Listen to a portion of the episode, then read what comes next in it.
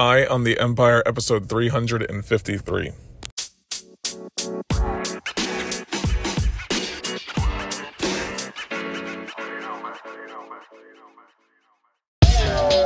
When somebody's the president of the United States, the authority is total. The authority is total. The authority is total. But we have to pass the bill so that you can uh, find out what is in it. Find out what is in it. In an empire lies, the truth is treason. The truth is treason.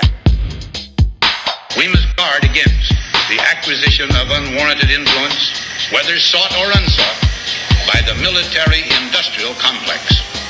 By the military industrial complex. What's up, y'all? Ray here, your host of Eye on the Empire, coming to you from the country where people are so unlikely to think critically that they wear a face mask driving alone in their car. And when you're driving down the road and you see somebody walking down the side of the road alone outside, they're still wearing a face mask. And when you're sitting at your kid's soccer game outside, six feet from everyone else, everyone else is wearing face masks as well. And um, nobody has even, I, I, I wonder, I really do wonder if these people even read anything on, you know, like if they read anything about what to do with regards to face masks and so forth. Like there, I don't know that there was ever a rule or a recommendation from the CDC that you're going to be wearing face masks outside unless you're like in like maybe a concert event or something like that. And still I haven't seen anything that shows that they're you know 100% effective or anything more than about 20 maybe 25% effective tops at spreading the virus. And that's kind of uh, up in the air as well. Whether that's what would co- like if if that's something that's stopping the spread of the virus or whatever. And then i listened today I was listening to that one uh, doctor that wrote the original thing back in January of 2020 that said there'd be like 5 million dead in England if this thing continues at the rate it was going. And it just scared everybody else. They called him Dr. Lockdown. I can't remember what his name is, but now he's saying and calling oh, like th- he was doing a live session today, and he's saying that this new variant that's out in Massachusetts is five times more um, likely to spread or something like that than than the current virus that is spreading around the world. So I think he said the current virus has about a 0.8 uh, PC or not PCR rate. I can't remember. I think it's like RR. Uh, how much how how quickly it spreads. So if I have it, I'm going to spread it to 0.8 people at this point. That's what it is. That's what the current virus is at. And it originally started at like a three. So uh, whatever that level is of three, which is if I have it, I'd spread it to three other people. And then those three other people spread it to three other people and so forth down the road. And that's why it spreads so quickly across the world. Whereas the flu is about one. And I think that's, uh, or 1.5 or something like that. And that's generally, um, the flu will spread relatively quickly, but it's not as, as, um, contagious as the, coronavirus is, or as the yeah, it, the coronavirus is way more more deadly and way more likely to spread among people. I think that's the the terms that they were using. But this guy says that this new variant has a level of five. So if I have it, it'll spread to five other people, and that's kind of the um, the scare tactic, tactics that they're sort of using right now in order to uh, get people to continue to lock down and so forth. And I don't know that there's like a huge conspiracy to lock down. I think that somehow there is a lot of people that got really, really scared in the beginning. And then there's such little critical thinking out there that we're sitting here in a situation now where everyone's so scared and all these governors are so terrified to make the wrong decision and stuff like that that they don't want to unlock things. That's how it was in 2020. Now it's starting to they're all starting to relax a little bit. but there's still this overwhelming fear out here right now. And if you, if you really think about it, we're way safer than we were per se in April, May, June, July last year because a lot of people already got this thing in America. And then you also have about 10 to 15% of the population that have had both of the shots. in like like I think it's about 26, 27% of Americans who have had at least one shot. So they're even less likely to, to get the virus and spread the virus. So you have upwards of, I would say 30% of people, maybe even more than that, that have already had the virus because a lot of people just never get tested that have it with no symptoms. So if you have 25 million Americans that have already had the virus, that have already had the virus and it's been proven that they've had it because they've been tested for it. And these are PCR tests that are way too um, too sensitive as it is that they're doing these tests with. So you have 25 million Americans that have that have had the virus, and you can assume that there's actually double that that have actually had the virus or more. So if you take that plus 50, you know, you have 100 million people in America, a third of the population. I would say probably more like a half of the population that have already had it, plus 2 million more people being vaccinated every single day. And you're looking at a situation where I think probably they say 33% of people have a natural immunity to it as it is. And that might be stating it pretty high. So you're looking at a pos- position where you have 20% of people that could possibly pass it to you. So if you come into contact with 10 people in a day, two of them might be able to even give it to you, and then they're even less likely to give it to you. That's why you see the numbers just dramatically dropping since about January 8th. But that's just me going out on a tangent. I wasn't even meaning to talk about this, guys, but I'm sitting here in a such like where I'm just observing what's going on. And I was driving down the road today and I see a lady in the car with her, you know, with her kid, and they both have the mask on. The kid's like two, and they both have masks on driving down the road together. And then I'm walk, driving down the road. I see someone walking down the road alone on a road that's being built. So uh, there was they were probably 20 yards off the road that I was driving down on and this guy's walking down the road with a mask on as well.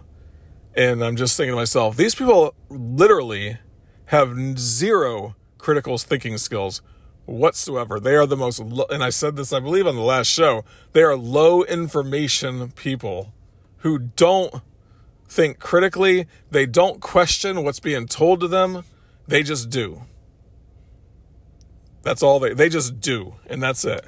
And it's just really, really interesting.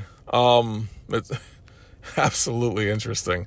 Um, not everyone looks for information like we do, I guess. I mean, that's got to be the that that's got to be it. Not everyone looks for information. They're happy just going through life listening to music, which I love listening to music. I listen to music a lot. They're going through life just watching TV, just being entertained drinking, doing drugs, whatever they're doing, just entertaining themselves, not thinking about real life, just expecting things to come to them, hoping for that $1,400 check that's going to change their life, according to Nancy Pelosi. That's going to raise a person in poverty's income by 20% this year. Like these people, they just don't think. And then you have politicians who cater to that type of person right there. A person that isn't going to think critically about anything that's said. These politicians are going to sit there and really think that $1,400 is going to be life changing for somebody. So you have $1,400 in a, in a check from the government. All of a sudden your life has changed? I don't think so, guys. I don't think that's going to be life changing for anybody. And then you have an economy that is starting to pick back up again, and they're going to throw $1,400 checks out there. And I just imagine the inflation is going to go crazy. I saw something from Jeffrey Tucker today that was posted on um, on Twitter, and he just posted the um, velocity of money over the last, I think it looks like about the last 40 years or so, this velocity of money thing. And uh, velocity of money, when I say that, that means how fast the money that comes into the system gets spent, right? How fast that money gets spent into the economy. So the qu- the speed of transaction, that's what the velocity of money means. And that's a, that directly causes inflation. So you could just print money. If you just print all the money in the world and just sits there in a in a um, you know in someone's closet, you you print a trillion dollars and it sits there in a, in a closet. It's just a a trillion dollar coin and it never gets spent. It's not going to really cause inflation. It's like it's not even in the in the economy. So then you put it into the economy in some way, and if you put it into the economy, what what comes out slowly, like through loans to businesses or through loans to corporations and so forth. Like the corporation might take that money as a loan, but they might sit on it. They might have it just as excess capital. They might use it for other stuff, but it's not going to be speedily. They're not going to spend it swiftly. That so the so maybe it doesn't affect the economy as much. It doesn't affect inflation as much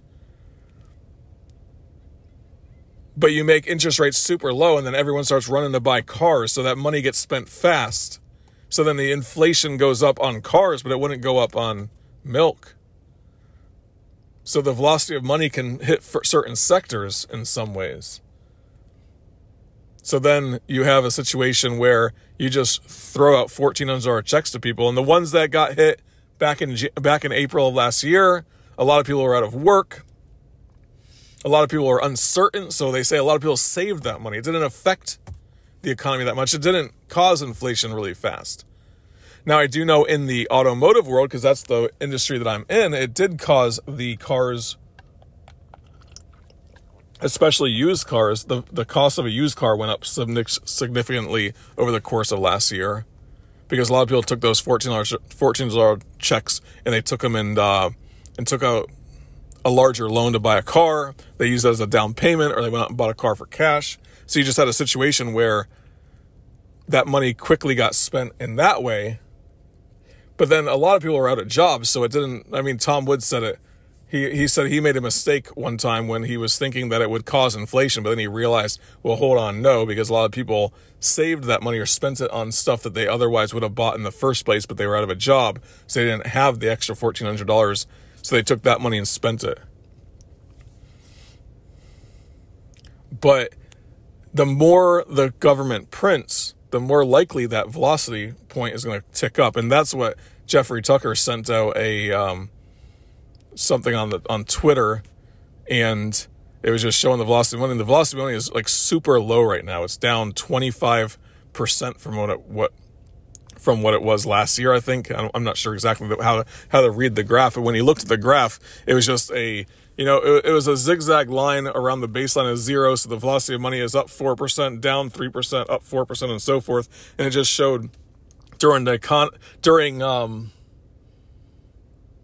right before recessions, the velocity of money goes up, so you start having that inflation, which then uh, you see during the during the recession, you'll start seeing the velocity of money go down. So then you start seeing deflation in some way because of the um, because the economy being in shambles or whatever. So right now it is way, way, way down, 25% less. But that's because people get their money and they save it now because there's a lot of uncertainty. But imagine when things are back to normal and the and the economy starts heating back up and all that money is sitting on the sidelines, possibly. What's going to happen then? then you're going to start seeing inflation. So that's kind of scary, right? But these politicians play to that, man. They really do. Right now, they just passed this 1.9 trillion dollar spending plan, and I look at um, Thomas Massie. I follow him, and I was just reading something that he wrote, and he says that um, back in April they passed this two trillion dollar spending plan because they wanted to make sure it is a big, bold plan so that we don't have to do another one. Big, bold plans. They don't have to do another one. So they passed that one. Then they passed another one. And now they passed this one. So he's like $6 trillion later. Did we not go big enough originally? No, this is all about politics. This is all about catering to the low information voter, the person that doesn't understand what this can do to the economy, that what this can do to the national debt. That it's not just the government printing money, it's not just the government, you know, sending money. No, it's literally the government borrowing money against the full faith and credit of the nation or whatever. And that full faith and credit is going to start going down and some at some point people are not going to trust it around the world to buy the bonds and everything. But here we are, near a $30 trillion debt at this point in this country, and uh, you're not on the hook for it. You are not. Like, we're going to live our lives, guys. We are. Like, you and me, people that are alive today, in general, we're going to live our life. But it's the kids, it's the people that are younger, it's, it's, it's my kids, it's my kids' kids. It's, you know, the kids that are anywhere under under 10 right now, under 15 right now, they're going to be coming into a world that's poorer. They're going to be living a, in a world where they're not going to be, have the same opportunities that you and I did, or same opportunities that our parents had, because there's less freedom and there's more taxation, there's more confiscation of wealth so that the government can pay for its overwhelming spending. That's the world that we're living in. It really is. That's the world that they're going to be living in. They're gonna. There's gonna be politicians that talking about confiscating your 401k or your IRA if they can. There's gonna be politicians that come in and say we need to make it so that we're taxing these old people more that have saved all this money. But they're they're also gonna look at ways to print money because that's a tax on wealth without you realizing it because the more money they print, the ho- higher inflation goes, and and the easier it is for the government to tax more to pay down that debt in some way. But they don't ever pay down the debt, you know that. So that's what we're going to be living in. And the politicians don't care. They just want to get reelected today. That's all they care about is getting their reelection campaigns donations to their campaigns so that they'll sit there and be able to be reelected in two years or six years. And the Democrats, they'll sit there and, and say, I mean, with the with the vote that happened today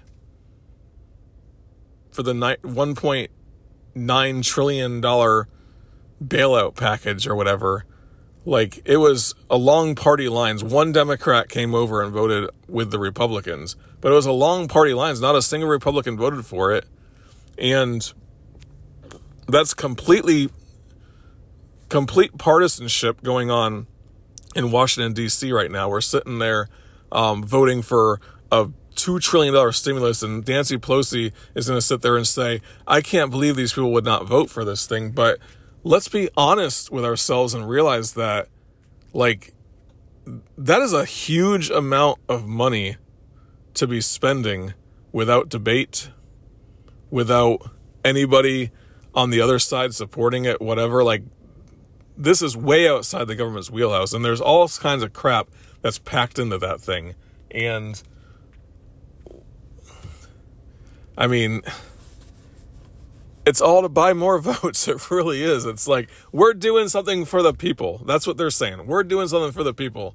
So look at us. We are the people. We're on the side of the people, and those Republicans are evil and they don't care. Like that's the way it's spun. And if you read newspaper articles, it's the same thing that you see. Like they'll sit there and say, and the Democrats this and oh yeah, they're you know they're trying to help out. Like newspaper articles who if you're writing for a news agent, like a news organization, you're supposed to be somewhat uh, unbiased, right? Which we all know that's not true, but at least at least try to pretend, right? So you're going to give the Democrat side of it as they're trying to help the people, and you're going to give the Republican side of it saying that they are not wanting to help people or something. Like that's the way that the newspaper articles are being read or written about this situation. When there is honest reasons why you should not pass $2 trillion. There is legitimate criticism for it, which nobody talks about. But then here we are, right? And it will affect, there will be negative effects. But I've talked about that before. You guys know that. Um, let's get on to the topic that I really wanted to talk about today, though. And it's a book that I'm reading, and it's about um, the loss of democracy, I guess. And we talk about democracy being a failed institution um, just because if you think about democracy, it really is, you know, the people, the, the, the majority rules. So I've always heard it said like this, and it's, it's kind of uh, a terrible way to say it, but it's true. Like, you know, three, three people are there, one guy, or two guys, one girl, and, um, uh, I don't want to say it like that, but you guys get the get the point, right? Like democracy overrules in that sense. Or we're all sitting around the dinner table. This is a little bit easier one to put down. We're all sitting around the dinner table uh, at a restaurant, and nine people vote that I pay for the bill. You know, so because of that, I have to pay for the bill. No, I mean that's not that that's that's how democracy is um is exploited. I guess that, that that's the negative of democracy that the the majority rules, and that could be a bad thing. So that's why we have constitutions. That's why we have a democracy where there's there's rules that are laid out ahead of time. So in the democracy of the restaurant world where you're going to go out to dinner with your friends, right? The the the the rule is that whenever we go out for dinner, everyone pays for their own unless somebody on ahead of time says so, that they're going to pay for it. Like that's there. There's no democracy when it comes to y'all voting into my pocket. So we have stated rules. We have we have rules and regulation or rules and order that we live by in that sense. So you would write it out in a constitution. What are the rights of man? What are the rights of the people and so forth? And then you would do that. And then and then you would probably have a situation where the majority cannot just overrule it and say, okay, so um, now it's okay to steal from people. We have a rule that says there's no stealing from people, and that's what we're going to do. But now we're going to have a rule that you can steal from people. Like the majority can't just overwhelmingly say that you might set a set a law up or something like that, or a rule that would say if there's a 75% of the people say something, then yeah, then we have a super majority. But we live in a republic. We always talk about that. People kind of, you know, um, say republic means representative. So we're gonna have representatives that are gonna represent us um, as a so as groups. So you might have a hundred thousand people with one represent representative that's going to um, that's going to represent a hundred thousand people or something like that. I mean, the way that America set up is is a little bit weird because we used to have it set up. I think it was where one Congressperson would represent ten thousand people, but then the population got way too big, so now it's like one congressperson might represent like 2 million people or something like that, 2 or 3 million people. So it's not even really representative in that sense, right? Um, but that's the type of country that we live in. We don't, I mean, democracy, the book that I'm reading right now is about how democracy kind of like is is putting on the wayside through the totalitarianism of the right, but also the totalitarian of the left. And I was just listen listening to the book because it kind of goes both ways. The person that's writing it, um, it's called The Twilight of Democracy. The person that wrote it is clearly an anti-Trump supporter or anti-Trump person. They're clearly somebody who comes at this issue from the left per se, but you really get a sense that this swings both ways um, when you listen to her, even though she does talk a lot about um, negatives on Trump and the way that he is trying to, um, or was trying to, like, take certain democratic functions out of our society and so forth. Uh, but anyway, let me get into what I wanted to talk about because you'll you'll see a little bit of, um, or you'll see what I mean when I say the way that she's writing it that you could take it from the left as well. Because, like, right now, what we're having happen in America after Trump is even out of office is the same situation um, with the silencing of the media, the media silencing people and so forth. So it says um, From or she says from Orwell to Koestler, the European writers were obsessed with the big lie, communism. She was referring to communism. So the people in the communist countries referred to communism as the big lie, the state control of the economy, the state control of everything. You had to have this big lie that the state is trying to per- say that look at everyone is following us. Everyone's okay with us. Everyone's happy with what's going on. You have these big huge parades and these parties and stuff and they called that the big lie. Because they all knew that it wasn't true but nobody could say something is what she said. And you had that in the communist regimes of eastern europe and in soviet union. You had it in china. You have it in north korea. This big lie that everyone knows is a lie like there's so much food, they per, they pretend that there's so much food, yet everyone's starving in the streets. People are waiting in bread lines. But they they're they're they're taught this because they have to follow a certain rule because they're terrified if they don't. And it says she says they required prolonged violence. So the big lie requires prolonged violence to impose and the threat of violence to maintain. So you have to have a situation where Stalin starves out the Ukrainians and kills 2 million people over a prolonged amount of time. You have to have a situation where the Gestapo or the the the people will come in the night and take you from your house and arrest you and send you to Siberia or to the gulags. Like you have a prolonged violence to impose this communist rule and you have the threat of violence to maintain it. That's what she said. You have the threat of violence to maintain it, and it's absolutely true. So everybody is afraid. And I read this book. There's this book that I read. It's called um, "Breaking Stalin's Nose." And in the middle of the night, the kid's father gets taken away by the Gestapo. Or not the Gestapo. Sorry, this, this wasn't about Nazi Germany. Uh, I think that was where the Gestapo was from. It was the um, the police would come in the night and they took his father and they said that the entire like he said that the entire society they'd be scared. They knew that people would be taken in the night but they were scared to say something because there was a threat of violence constantly. You knew if you stepped out of line in nazi germany that you would be taken at the night in the night. You knew that if you were somebody who spoke out against the government you would have some problems.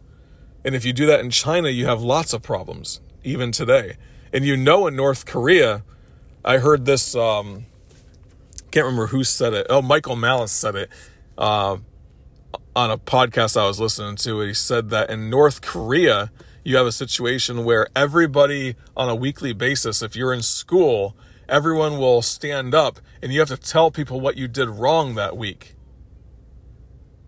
And you have to stand up and say it and then you will sit there and say what other people did wrong as well. And everybody points to each other and says what they did wrong and what I did wrong. And that's the way that they that they keep people in line.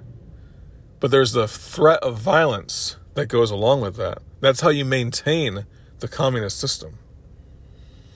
But then this is what this is what wording that really interests me. It says they required forced education total control of all culture the politicization, politicization of journalism, sports, literature, and the arts.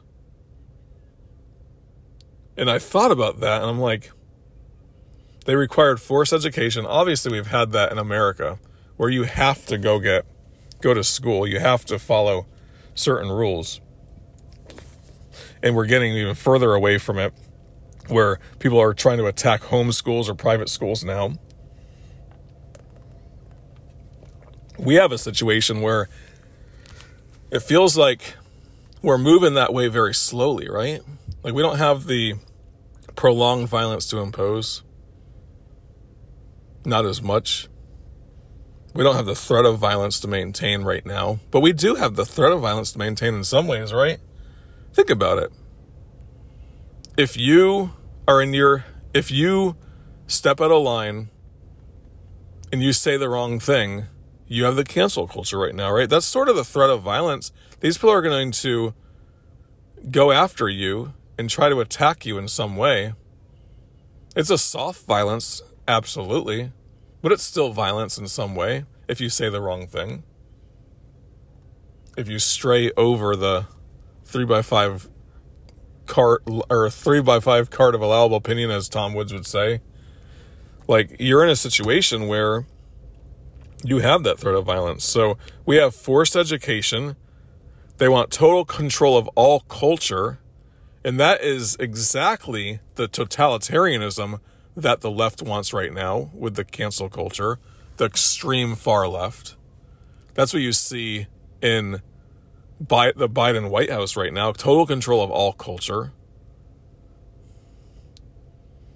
They want the politici- politici- polit- politicalization of journalism, of course.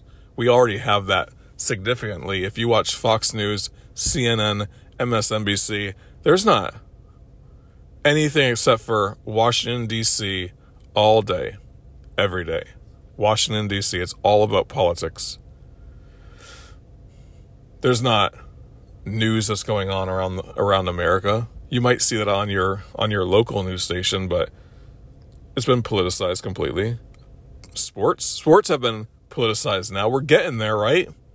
We're getting there. You can't even call the Washington Redskins the Washington Redskins now. We have to have a little bit of um, sympathy. Not sympathy, but um, we have to worry about hurting somebody's feelings because of that. So you can't have the Washington Redskins. They're going to probably get rid of the uh, Cleveland Indians next. You, so the Florida State Seminoles. But hey, I'm okay with the Florida State Seminoles uh, going away. I'm, I'm a Florida Gators fan for football. So if you listen to the show long enough, you know that. But yeah, so we've had the politic- politicalization of sports. You see it with the NBA now. You see it with these NBA stars. You see it with a lot of football stars now. They want to talk about politics. They want to talk about being on the right side of things. Now, I'm okay with somebody standing up and saying, hey, we don't want, don't get me wrong, I'm okay with somebody standing up and saying, hey, I'm not a private individual saying, hey, I'm not okay with police brutality. Like, you guys know my feelings on that. Because there is an overwhelming amount of police brutality in some ways. I think it's not just on the African American population, I think it's on the entire American population. And that we need to have ways to mitigate that. We do need to have ways to to fix those things for sure. That is important. I think that, and I, and I said this during the show before, um, whenever the whole thing happened with, um, with last year's, you know, the, the riots saying that it was all about racism. It wasn't all about racism. It clearly was not all about racism. That George Floyd had a had a had a, a knee on his neck for nine and a half minutes. People say, "Oh, well, he died from a heroin overdose or whatever," but in that case, they should have been taking that guy to the hospital then yes, he was he was probably in a rage in some way. I don't know the entire story because you don't have you have bits and pieces of different video, but there's clearly a situation of police brutality in America in some way, and it's not every case that you see. Like I, I've been very honest when I talk about police brutality with some cases that got out of control last year. You're looking for you're looking for a reason to riot every chance you get. But now it's not about police brutality, it's about racism. And that was not the place where I wanted to go with that. But then you have, but I'm okay, like I said, I'm okay with the sports figures doing that and saying, you know, standing up and, and making those points that they're making. But it gets political, right? And then you have people that are you know, in the sports world talking about the election and things of that nature. So you're getting there. So we're slowly getting there. It's only going to get more political. 10 years ago, you would not have heard any politics in sports, but you did have, and this is another thing you could call it pol- the pol- politicalization of the uh, sports world because after 9 11, you had to, they, the, what was it, the military started paying NFL football to do the do the national anthem and make it a big gigantic spectacle of patriotism, right? If that's not making the sports world political, I don't know what is. Literature.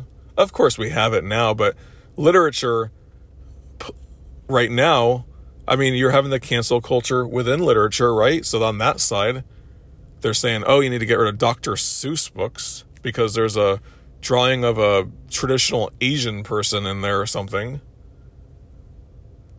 So, yeah, they've done that. And then with the arts, I mean, it's only going that direction, right? It really is.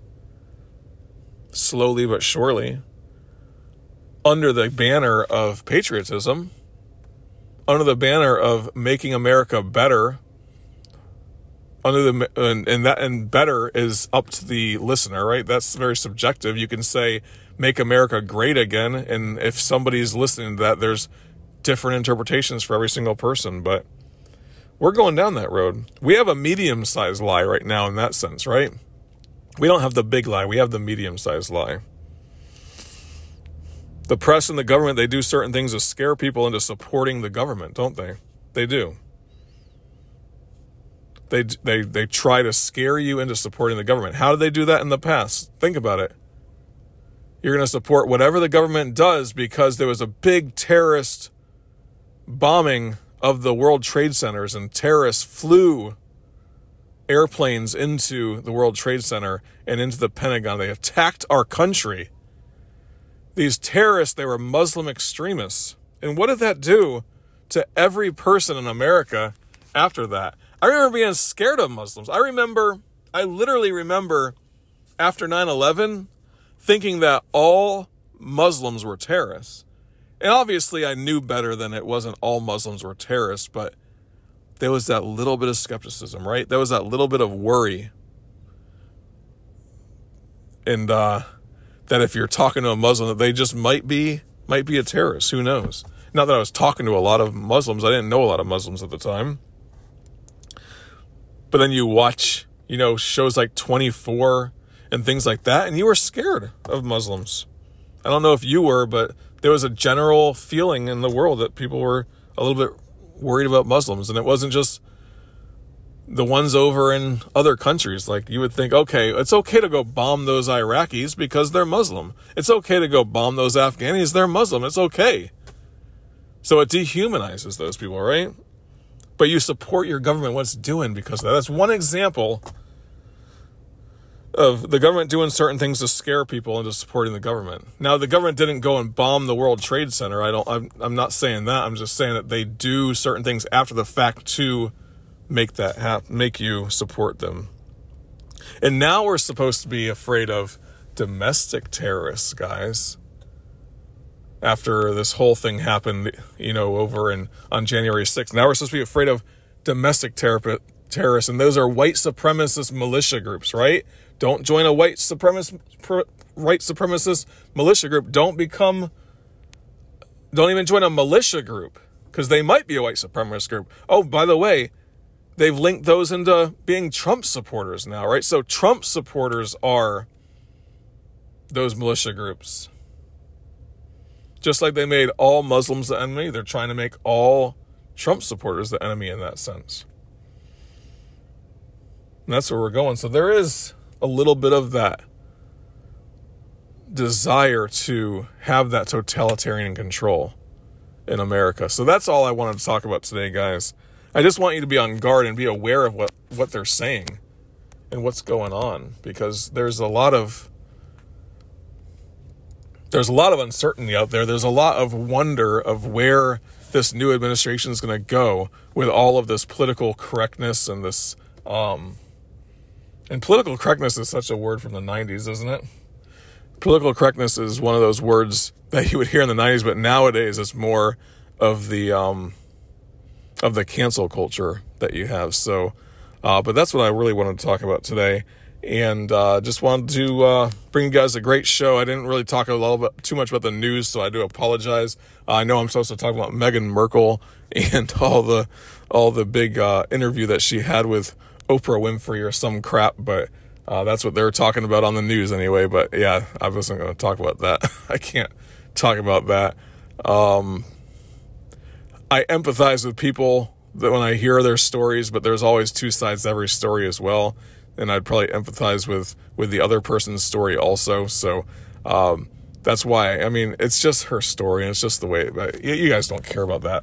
I, I won't even pretend that you guys care about that. So I know that um, we are all high information high information people that are listening to this show, and I appreciate my high inf- in- information listeners. Give other people the information uh, by sharing the show.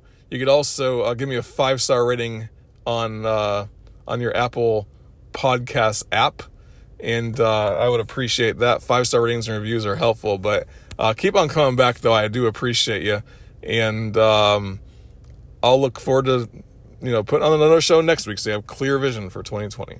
Oh, not clear vision for 2020. That was last year's model. Clear vision for 2021.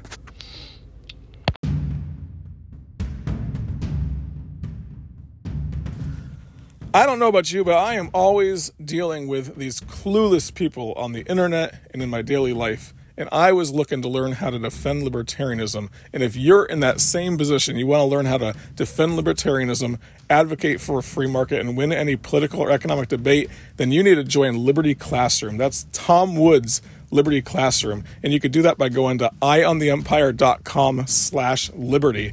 If you do that, you'll be able to earn the equivalent of a PhD in libertarian thought and free market economics online for just 24 cents a day. That's amazing. Once again, go to eyeontheempire.com slash liberty.